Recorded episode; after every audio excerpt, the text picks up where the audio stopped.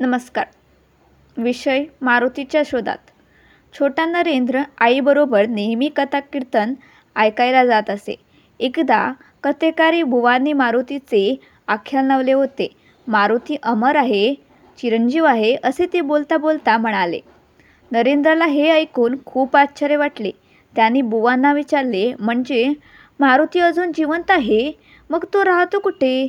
मला भेटेल का तो? नरेंद्राचा प्रश्न ऐकून कथेकारी बुवा तक्क झाले. अन मग वेळ मारून नेण्यासाठी त्याला म्हणाले हो मारुतीला केळी फार आवडतात. संध्याकाळी केळी खायला तो केळीच्या बागात येतो. तिथे भेटेल तो तुला. झाले. हे ऐकल्यावर नरेंद्राचा निश्चय झाला की आपण मारुतीला भेटायचेच. म्हणून मग एके दिवशी तो सगळ्यांच्या डोळा चुकवून जवळच्या केळीच्या बागात गेला आणि मारुतीची वाट पाहत बसला. दिवस मावळला अंधार झाला तरी नरेंद्र कोठेच दिसेना. आई तर खूपच घाबरून गेली.